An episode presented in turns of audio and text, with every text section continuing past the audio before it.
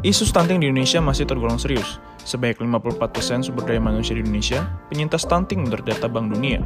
Pada awal 2021, Presiden Joko Widodo memberikan amanat untuk menurunkan angka stunting di angka 14% di tahun 2024. Jika penyakit stunting tidak segera ditangani, akan menyebabkan kualitas SDM di Indonesia menjadi menurun, kognitif yang buruk, gampang terkena penyakit, serta berdaya saing yang rendah.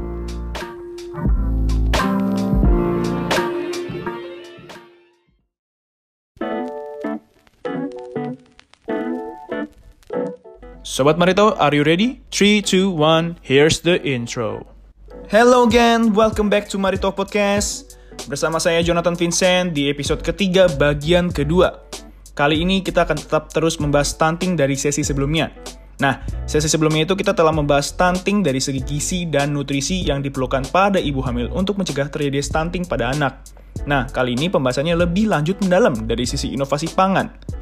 Kita akan mendapatkan insight dan pengetahuan langsung bersama beliau dari Lembaga Ilmu Pengetahuan Indonesia. Nah, kalian penasaran kan? Bagaimana beliau membuat inovasi pangan agar makanan yang dimakan oleh balita dapat mencegah stunting? Tetap ikuti terus sampai akhir, jangan sampai ketinggalan. Ini dia, Ibu Ainia. Uh, selamat siang, kabar baik, Alhamdulillah. Salam sehat selalu untuk kita semuanya. Alhamdulillah Bu. Uh, Uh, Bu, jadi gimana nih Bu? Uh, kami kan uh, dengar-dengar Ibu dari, dari LIPI sedang ada ini ya Bu, bikin teknologi pangan untuk stunting ya Bu? Lebih tepatnya kita memanfaatkan inovasi lokal ya untuk uh, pencegahan stunting. Di mana hmm. permasalahan stunting itu kan yang terbesar uh, yang pertama itu terkait dengan pola asuh, kemudian yang kedua sanitasi dan uh, pemanfaatan air bersih ya penggunaan air bersih uh, kemudian yang ketiga adalah uh, asupan gizi nah salah satunya dari asupan gizi ini kita terkait dengan konsumsi pangannya dengan aduh dengan memanfaatkan potensi lokal gitu. Hmm. Nah Bu, kalau boleh sebelumnya nih Bu, biar supaya audiensnya yang di yang sedang mendengar bisa belajar juga nih Bu. Uh, sebenarnya tuh stunting itu apa sih Bu? Ya kalau stunting kan uh, istilahnya ya kalau di Indonesia itu kerdil anak yang kerdil hmm, uh, okay. tapi tentu saja kan kerdil itu sendiri ada definisinya jadi uh, menurut Kementerian Kesehatan tahun 2018 stunting itu merupakan kondisi gagal tumbuh pada anak balita akibat kekurangan gizi kronis terutama dalam seribu hari pertama kehidupan. Hmm. Jadi seribu hari pertama kehidupan ini dihitung dari mulai dia dalam masa kandungan selama 9 bulan, dalam waktu menyusui selama 6 bulan ya dan pada saat usia 6 sampai 24 bulan. Jadi itu dihitung masa 1000 hari. Nah, ini ditandai dengan indikator batas uh, J-score yaitu tinggi badan per usia kurang dari dua uh, ada standar deviasinya di sana. Nah, Bu, uh, kan tadi kan Ibu sudah menjelaskan nih tentang mengenai stunting, kita jadi lebih mengerti stunting itu apa. Nah, ada nggak sih Bu, uh, kira-kira tuh ciri-ciri uh, ataupun indikasi anak kalau anak sudah mengidap stunting tuh seperti apa sih Bu? Uh, yang tadi, yang pertama kan berat badan, tinggi badan ya. Yang kalau ada stunting itu tinggi badan berusia. Jadi ada tinggi badan usia yang uh, ininya di bawah normal. Jadi kalau anak usia dan itu bisa terindikasi dari anak uh, umur 2 tahun gitu. Jadi uh, kalau mungkin dua tahun itu masih uh, kalau bayi kan panjang badan ini tinggi badannya. Mm -hmm. Jadi uh, dia di bawah normal, ada kisaran normalnya itu.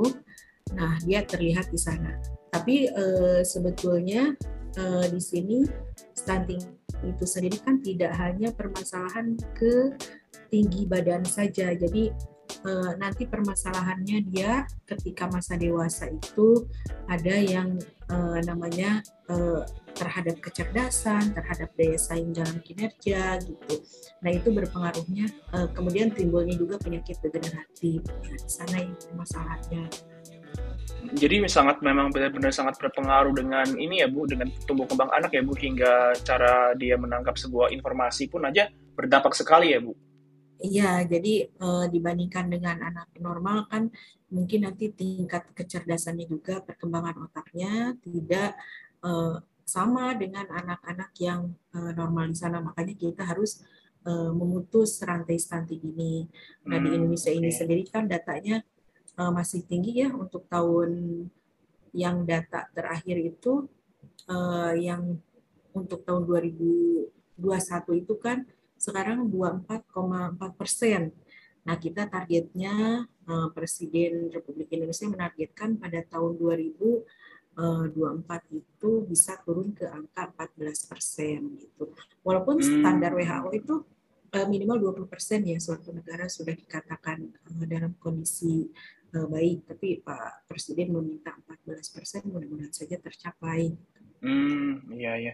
Jadi kalau dari WHO itu berarti kalau di bawah dulu 20 persen itu menjadi sebuah patokan bahwa negara tersebut tidak terlalu mengidap stunting begitu ya Bu ya? Ya, hmm. jadi uh, masih dikatakan baik gitu ya. Baik ya, oke. Okay. Masih, nah kalau Indonesia kan alhamdulillah ini ada penurunan juga waktu tahun 2018 dari hasil Riskesdas 30,8 persen balita yang um, mengidap stunting, kemudian tahun 2019 27,7 persen dan 2021 ini sudah ada penurunan lagi menjadi 24,4 persen. Nah, Bu, tadi kan Ibu sudah menjelaskan semua nih, Bu, eh, dari ciri-ciri, dari apa itu stunting. Nah, kita mau tanya juga nih, Bu, eh, kira-kira tuh eh, apa sih yang menyebabkan sebuah anak tuh menjadi stunting? Apakah mungkin karena dari waktu orang tua yang sedang mengandung, atau bagaimana tuh, Bu? Ya, yang pertama kan ini yang berpengaruh pada saat uh, dari mulai kehamilan pertama. Makanya sekarang Indonesia tuh uh, programnya yang dikoordinasi oleh BKKBN ya, di mana sudah keluar Perpres Peraturan Presiden nomor 72 tahun 2021 itu untuk koordinasi mengenai percepatan penurunan stunting itu oleh BKKBN. Nah, salah satu hal itu sendiri untuk memutus rantainya ada program dari remaja dulu. Jadi eh, remaja ini dari awal pertama eh, mereka untuk ke tahap reproduksi selanjutnya gitu. Jadi untuk bali, eh, remaja putri ini dipersiapkan dulu salah satunya supaya kondisi badannya sehat, kemudian salah satu indikasinya tidak anemia. Karena hmm. kalau nanti uh, ibu hamil mengalami anemia, nanti juga berpengaruh terhadap bayinya dan nanti dikhawatirkan pada saat melahirkan juga ada kemungkinan yang namanya BBLR yaitu berat bayi lahir rendah gitu nah, di sana. Jadi memutus rantainya di sana, kemudian nanti pada ibu hamilnya juga ada pemberian uh, eh, TTD ya, uh, tablet tambah darah itu yang mengandung FE itu selama uh, diberikannya ada juga uh, diberikan. Kemudian nanti pada saat uh, melahirkan juga diharapkan memberikan ASI eksklusif 0 sampai 6 bulan itu diberikan ASI. Nah, itu kemudian nanti setelah uh, 6 sampai 24 bulan boleh diberikan MPASI. Artinya di sini MPASI itu makanan pendamping air susu ibu dan sampai usia 2 tahun tetap diberikan ASI. Hmm, oke. Okay. Nah, dari situ kan kita jadi bisa mendengar ya bahwa memang hmm. uh, dari faktor ASI pun memang sangat penting ya Bu bagi tumbuh kembang balita yeah. ya Bu ya. Nah Bu tadi dari faktor-faktor yang disebutkan tuh Bu, nah itu sebenarnya ada nggak sih hubungannya dengan misalkan kayak uh, kemiskinan ataupun mungkin faktor edukasi terhadap para ibu-ibu yang ada di Indonesia gitu Bu? Mungkin uh, edukasi dalam nutrisi ya Bu kan orang kan Indonesia kan ada istilahnya berpikir kayak oh yang penting kenyang saja gitu kan, tapi uh, gizinya pun tidak pernah dilihat gitu Bu. Gimana Bu kalau melihat dari tadi? Iya, indikasi masalah gizi ini memang yang kronis ya. Akibat kekurangan gizi yang lama maupun infeksi yang berulang akan mengganggu konsumsi gizi gitu. Nah, memang salah satu faktornya kemiskinan, kemudian juga perilaku hidup tidak sehat dan asupan makanan kurang dalam waktu yang lama gitu. Nah, untuk eh, kemiskinan ini terutama banyak di pedesaan, makanya kita salah satu caranya dengan memanfaatkan inovasi pangan lokal. Tentu saja ini perlu juga dilakukan edukasi ya. Edukasi ini yang pernah uh, kami lakukan yaitu melalui posyandu, kemudian kader uh, Karang Taruna di salah satu desa yaitu di Desa Gambarsari, Kabupaten Subang, di mana merupakan uh, salah satu desa yang paling tinggi angka stuntingnya di Kabupaten Subang. Nah, edukasi ini seperti apa? Yang pertama kan salah satunya pemanfaatan dari eh, pengalaman kami itu pengalaman eh, dari halaman halamannya dengan dilakukan ada program budik damber budidaya ikan dalam ember. Jadi di mana eh, dalam ember itu di bawahnya ada ikan, ikan yang dipelihara itu ikan lele, kemudian di atasnya itu ada sayuran, sayurannya eh, salah satunya pakcoy, kemudian juga dengan hidroponik. Nah, eh, setelah panen ini akan dibuat apa gitu. Kemudian kita perkenalkan produk yang untuk balita, yaitu dari lele itu dibuat bakso dan nugget, dari pakcoy itu dibuat uh, makanan yang disukai balita salah satunya adalah dengan dibuat puding gitu.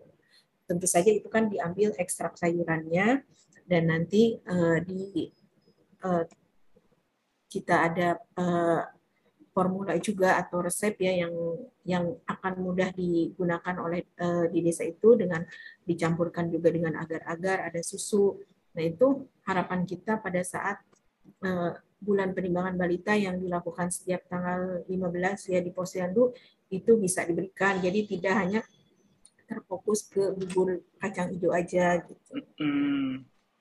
Wah, menarik sekali ya Bu. E, dari sisi teknologi agrikultur saja sudah bisa juga berpengaruh juga ya untuk pembuatan pangan ya kayak tadi mungkin dari cara hidroponik dengan e, mentaruhkan apa uh, pakcoy ya Bu di atas lele itu menarik hmm. sekali ya Bu, bisa mempengaruhi juga ya Bu dalam pembuatan pangan yang bergizi ya Bu ya.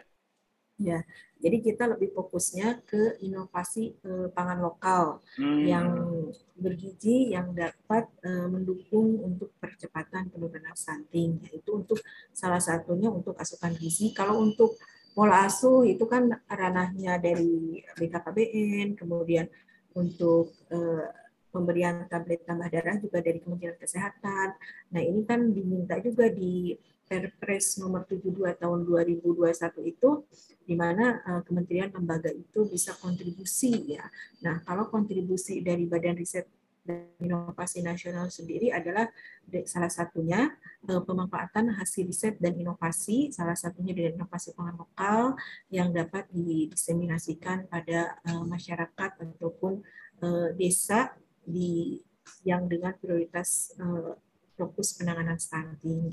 Uh, Bu, nah gini Bu, kan dari tadi perbincangan tadi yang panjang itu uh, ada nih Bu, kira-kira pertanyaan yang mungkin uh, ingin ditanyakan juga Bu. Nah, kira-kira Bu, stunting itu tuh bisa nggak sih Bu disebutkan uh, mungkin yang sudah terlanjur terkena stunting gitu, apakah bisa mungkin disembuhkan ataupun dikurangi di gejalanya, ataupun memang tidak bisa disembuhkan Bu? Ya, nah kalau di sini kita lebih fokus ke pencegahan. Artinya pencegahan itu bagaimana mencegah pada periode 1000 hari pertama kehidupan.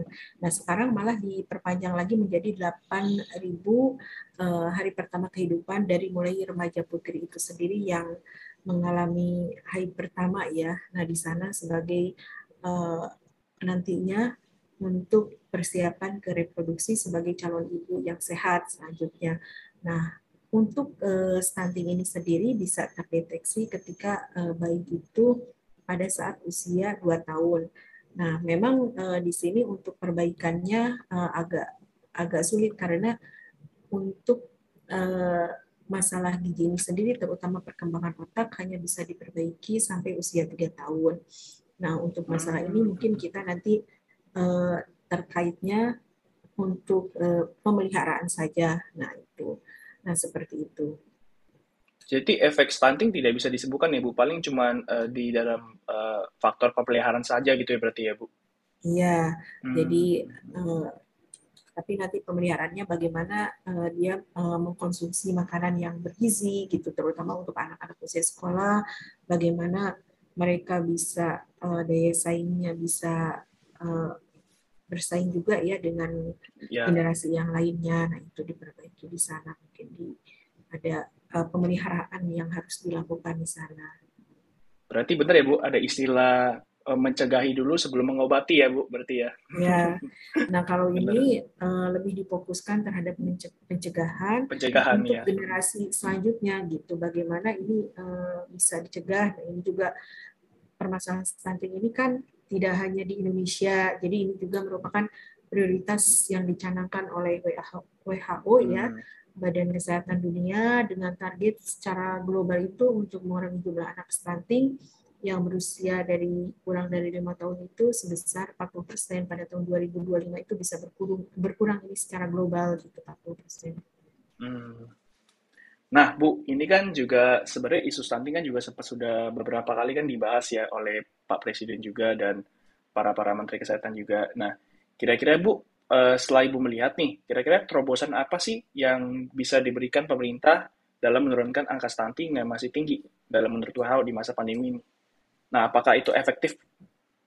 Iya, hmm. uh, yang pertama itu sudah tercantum dalam peraturan presiden nomor 72 tahun 2021 ya. Di sana masing-masing kementerian, lembaga, badan harus berkontribusi itu sampai uh, pemerintah daerah sampai desa pun di sana harus berkontribusi. Nah, mungkin kita komitmen uh, dari semua ini lapisan masyarakat ya baik dari desa kemudian itu berkomitmen untuk melaksanakan apa yang sudah tercantum dan itu juga disesuaikan dengan eh, kapasitas sarana dan kondisi di masing-masing desa. Nah, dukungan dari pemerintah itu sendiri kan sudah ada dalam bentuk hmm, dana desa ya eh, melalui Kementerian eh, Desa dan PDTT. Nah, ini bisa dimanfaatkan juga oleh para kepala desa. Nah, Bapak Presiden Jokowi sendiri ini sudah mengarahkan bahwa pembangunan itu harus dimulai dari desa dan terjadi perputaran ekonomi di desa. Nah, desa itu sendiri salah satunya punya yang namanya BUMDes, Badan Usaha Milik Desa, di mana di sini programnya uh, One Village One Product. Nah, dengan One Village One Product ini kita bisa memanfaatkan inovasi pangan lokal yang ada di lokasi tersebut dan bisa bekerja sama dengan BUMDes, memanfaatkan SDM, dan ini untuk kesehatan masyarakat itu sendiri bisa dikonsumsi, terutama yang lainnya bisa uh, meningkatkan nilai ekonomi juga dengan dijual produknya. Nah, Bu, ini kan juga dengar-dengar kan uh, Ibu juga sedang ini ya, sedang ada uh, penerapan uh, bikin pangan ya inovasi pangan ya yang baru ya untuk eh, apa contoh yeah. kayak bubur gitu. Nah itu bu kira-kira apa sih bu uh, kayak bagaimana dan bahan apa, saja sih pencampuran pembuatan bahan pangan yang sedang dikembangkan nih ibu sedang kembangkan. Nah yeah. kira-kira tuh efektivitas dari uh, inovasi yang ibu sekarang bikin ini uh, dalam kesembuhan balita juga sudah dipraktekkan apakah berhasil bu ataupun mungkin sedang sedang ditilik lebih lanjut gitu bu? Jadi uh, ini yang kami kembangkan adalah pemanfaatan bahan pangan lokal, yaitu kita dari untuk uh, sebagai MPASI ya makanan pendamping air susu ibu yang diperuntukkan untuk bayi usia 6 sampai 24 bulan. Nah, yang kami buat adalah uh, bubur instan itu dengan menggunakan bahan dasar uh, tepung mukaf yaitu modification cassava flour itu dari tepung singkong yang dimodifikasi, hmm. kemudian uh, puding instan. Nah, di mana menurut uh, dari uh, eh, BPOM yaitu kalau yang namanya bubur itu adalah sebagai makanan uh, pokok untuk bayinya. Kemudian puding instan itu adalah sebagai snacknya. Nah ini sendiri bahan-bahannya kita yang bahan utamanya itu adalah uh, dengan bahan dasarnya sumber karbohidratnya yaitu dari tepung mukaf. Tentu saja sumber proteinnya juga harus ada. Kita uh, susu skim dan tepung tempe. Kemudian untuk sumber lemaknya juga kita dari uh, minyak kelapa sawit, kemudian ada juga penambahan mikronutrien uh, premik yang terdiri dari Fe, zinc, uh, vitamin B1, vitamin B2 dan folic acid, juga uh, yang ter, uh, ada penambahan dari inulin yaitu salah satunya untuk uh, meningkatkan penyerapan kalsium fungsinya itu dan itu juga bisa sebagai prebiotik. Uh, produk itu tersebut juga sudah di yang tentu saja harus melalui kaidah uh, analisis secara fisika, kimia, dan organoleptik, dan ini produknya harus sesuai dengan standar nasional Indonesia yang diperuntukkan untuk MPASI. Nah, kemudian Eh, selain itu juga kita lakukan uji organoleptik. Ini uji organoleptik pertamanya pada ibu yang mempunyai balita dulu ya. Ibu yang mempunyai balita itu ada 9 produk yang kita uji cobakan kepada ibu yang mempunyai balita. Nah, di posyandu setelah yang dari ibunya itu uh, ada produk yang disukai ibunya itu satu, yang terbaik, kemudian kita cobakan ke balitanya. Nah, banyak yang bertanya ini uh, gimana nanti respon dari balitanya ketika mengkonsumsi, mengkonsumsi itu. Dan kita menggunakan metode dari Quinar tahun 2001 ini dengan metode uh, facial facial ini ya. Jadi lihat wajahnya. Jadi nanti ada kriteria anaknya itu menghabiskan bubur misalnya dalam kondisi tersenyum, buburnya habis, nah itu ada kriteria angkanya berapa gitu. Tapi kalau bayinya misalnya bawaannya jutek kan uh, dia diem aja gitu, tapi buburnya habis, kita juga ada nilainya gimana, ada yang oh, misalnya iya. uh, apa senyum tapi gak dihabisin, itu ada angka-angkanya seperti itu gitu. Hmm. Nah kemudian setelah itu uh, kita juga ada pengujian terhadap animal model, kita uh, menggunakan model tikus kurang protein yang mengindikasikan sebagai model tikus stunting dan tikus kurang energi protein yang mengindikasikan uh, tikus wasting gitu. Nah, terakhir kita tahun 2021 uh, pada bulan Maret kemarin sampai Mei ya dilakukan intervensi gizi pada balita di Desa Gambarsari, Kabupaten Subang. Itu kita bandingkan juga dengan produk yang ada di pasaran, kemudian juga dengan uh, produk pembanding. Artinya pembanding ini di sini tidak di menggunakan uh, mikronutrien premik dan tidak menggunakan inulin dan juga uh, produk ini sendiri.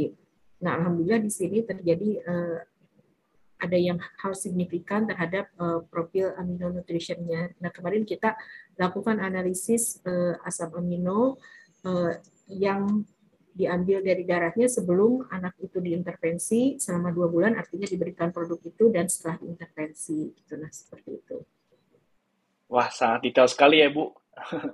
Uh, ini bu kalau itu kan tadi kan sudah dibilang nih dari dari inovasi pangannya. Nah mungkin ada nggak bu kalau misalkan uh, makanan pendamping yang cocok pada ibu nih bu untuk ibu-ibu nih ya yang mungkin di rumah sedang mendengarkan uh, sedang saat menyusui, kira-kira tuh uh, apa bu makanan yang bisa cocok untuk ibu-ibu yang sedang menyusui supaya uh, mencegah stunting pada balita? Mungkin uh, juga bisa digabungkan dengan produk ibu mungkin gitu?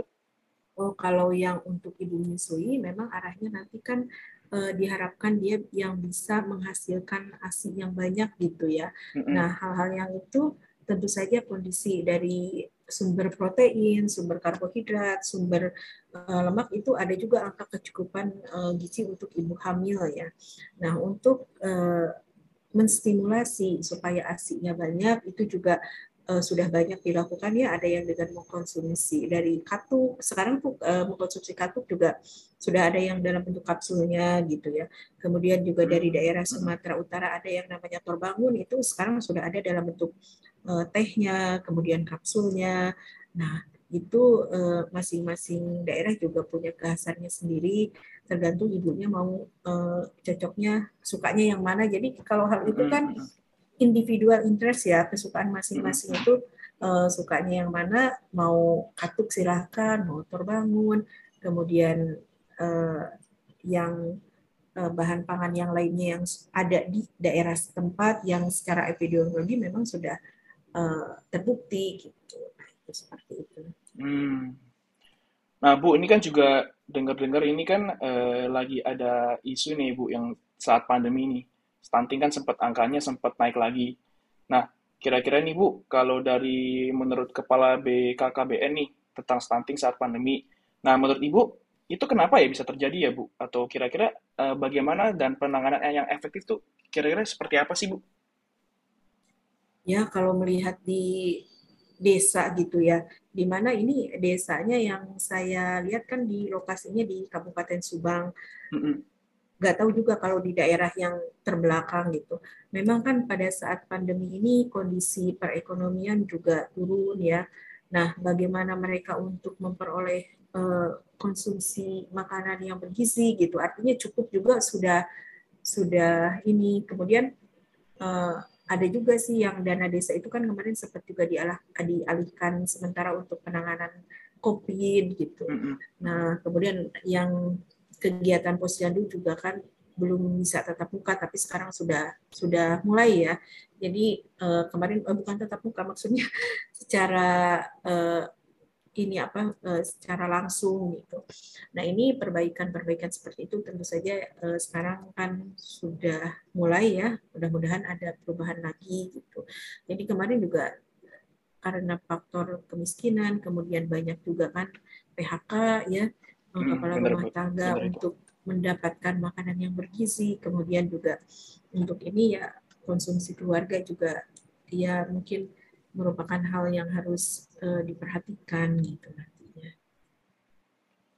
Jadi memang stunting itu memang salah satu situasi yang memang harus memang benar-benar diperhatikan ya Bu ya. Kalau tidak kan juga akan berdampak, ya. berdampak besar bagi SDM kita, apalagi nanti juga untuk kita bersaing dengan SDM luar negeri ya Bu ya. Iya tentu saja.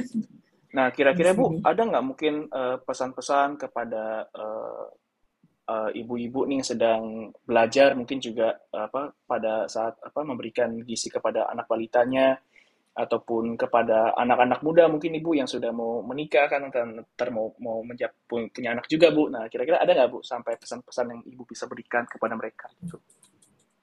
Ya pesan pertama mungkin uh, yang pertama nih dari uh, fase awal remaja ya baik remaja putra maupun remaja putri menjaga kesehatan gitu ya uh, di mana uh, di sini juga kondisinya kan kesehatan yang bagaimana yang bisa mendukung nantinya uh, terlahir generasi penerus gitu. Yang pertama kan pencegahan anemia terhadap remaja putri, kemudian uh, menghindari juga apa uh, seks di luar nikah gitu ya. Hmm, hmm, hmm. Nah kemudian pernikahan juga batas usianya kenapa uh, ada memperhatikan batas usia pernikahan. Nah ini juga banyak kasus ketika remaja yang menikah gitu ya uh, anaknya juga yang terakhir adalah stunting gitu. Nah seperti itu. Nah uh, untuk apa uh, menghasilkan generasi yang berkualitas itu kan perlu juga ya pembekalannya itu tidak hanya pembekalan uh, secara materi, artinya secara spiritual, kemudian juga hmm, hmm. ya nanti juga kan jadi suami-suami siaga gitu seperti itu. Nah harus paham juga mungkin di sana. Yang kedua ya untuk ibu-ibu juga uh, pola asuh ya yang pertama ini stunting ini tidak hanya di pedesaan, di perkotaan juga kan ada. Nah, kenapa terjadi hal seperti ini? Nah, misalnya anak-anak kan dikasih uh, konsumsi makanan asal mau gitu ya, mie instan misalnya. Pola asuhnya juga gak uh, di apa pola makan diberikan kepada uh, eh, ART gitu yang tidak paham gitu.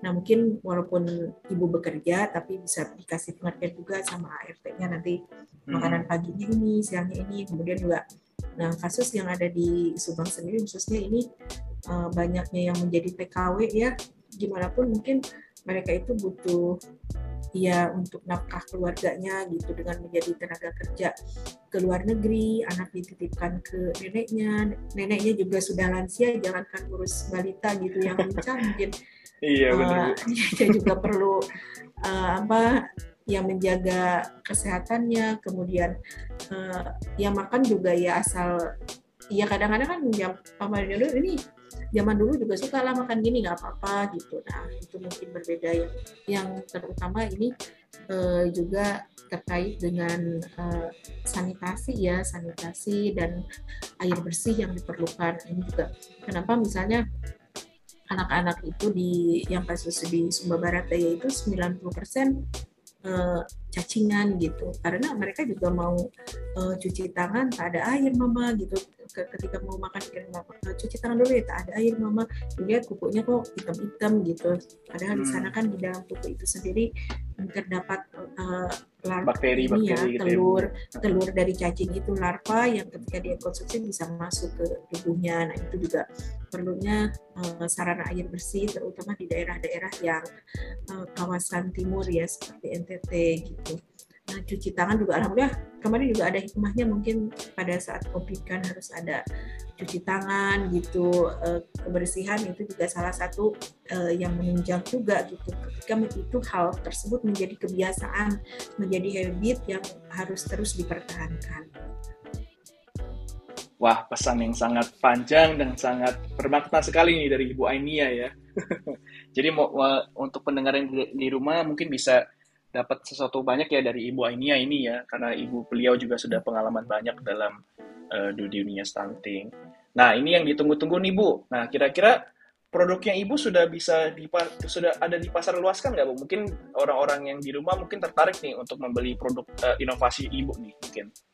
Ya, produknya itu berupa bubur dan puding. Alhamdulillah kita pada tahun 2021 tanggal 17 Desember itu sudah tanda tangan lisensi. Artinya ini tanda tangan lisensi ini ada uh, industri yang berminat untuk mengembangkannya itu dari PT uh, Pandu Agritek Gemilang. Nah ini kita sedang sedang penjajakan saat ini untuk uh, produknya. Nah ketika kita membuat produk asalnya skala lab, kemudian jadi scaling up, kemudian skala industri itu ada tahapannya juga. Nah, bagaimana nanti untuk uh, kita tetap dampingi dari PT PAG itu sendiri, kemudian mau berdiri di uh, perusahaannya di mana, kemudian pendampingan juga nanti dilakukan oleh BPOM. Nah, syukur alhamdulillah BPOM sendiri sudah mengeluarkan peraturan untuk uh, makanan yang berbasis uh, eh, MPASI. Jadi untuk aturannya kemudian pendampingannya juga dilakukan oleh BPOM. Nah ini sudah ada uh, persyaratan itu. Nah nanti kita tahun ini tahun ini ya Insya Allah sedang uh, ke tahap untuk uh, kerjasama dengan industri itu PT PAG untuk membuat produknya ini dengan skala yang lebih besar dan untuk uh, uji coba pasar. Nah kita mungkin nantinya dari PT uh, Pandu atau PT Gemilang sendiri ada kerjasama dengan uh, pemerintah daerah di mana yang punya produk ino, inovasi pangan lokal yang bisa dimanfaatkan nanti untuk di desanya itu sendiri. Saya berharap produk inovasi pangan yang Ibu Ainia buat dapat membantu dan menjadi solusi akan permasalahan stunting di Indonesia ya. Terima kasih untuk kedatangan dan waktu Ibu untuk menghadiri podcast Beritahu dalam episode Bahaya Stunting pada Anak. Kita jadi baik belajar akan inovasi pangan lokal, di mana pengetahuan akan pangan yang baik dapat berkontribusi besar untuk salah satu aksi penyegah stunting. Nah, sekian teman-teman untuk perbincangan kita pada hari ini. Jangan lupa untuk dengerin podcast Beritahu di episode nantinya karena pasti kita akan selalu membawa topik yang menarik, informatif, dan mengedukasi. Sampai jumpa!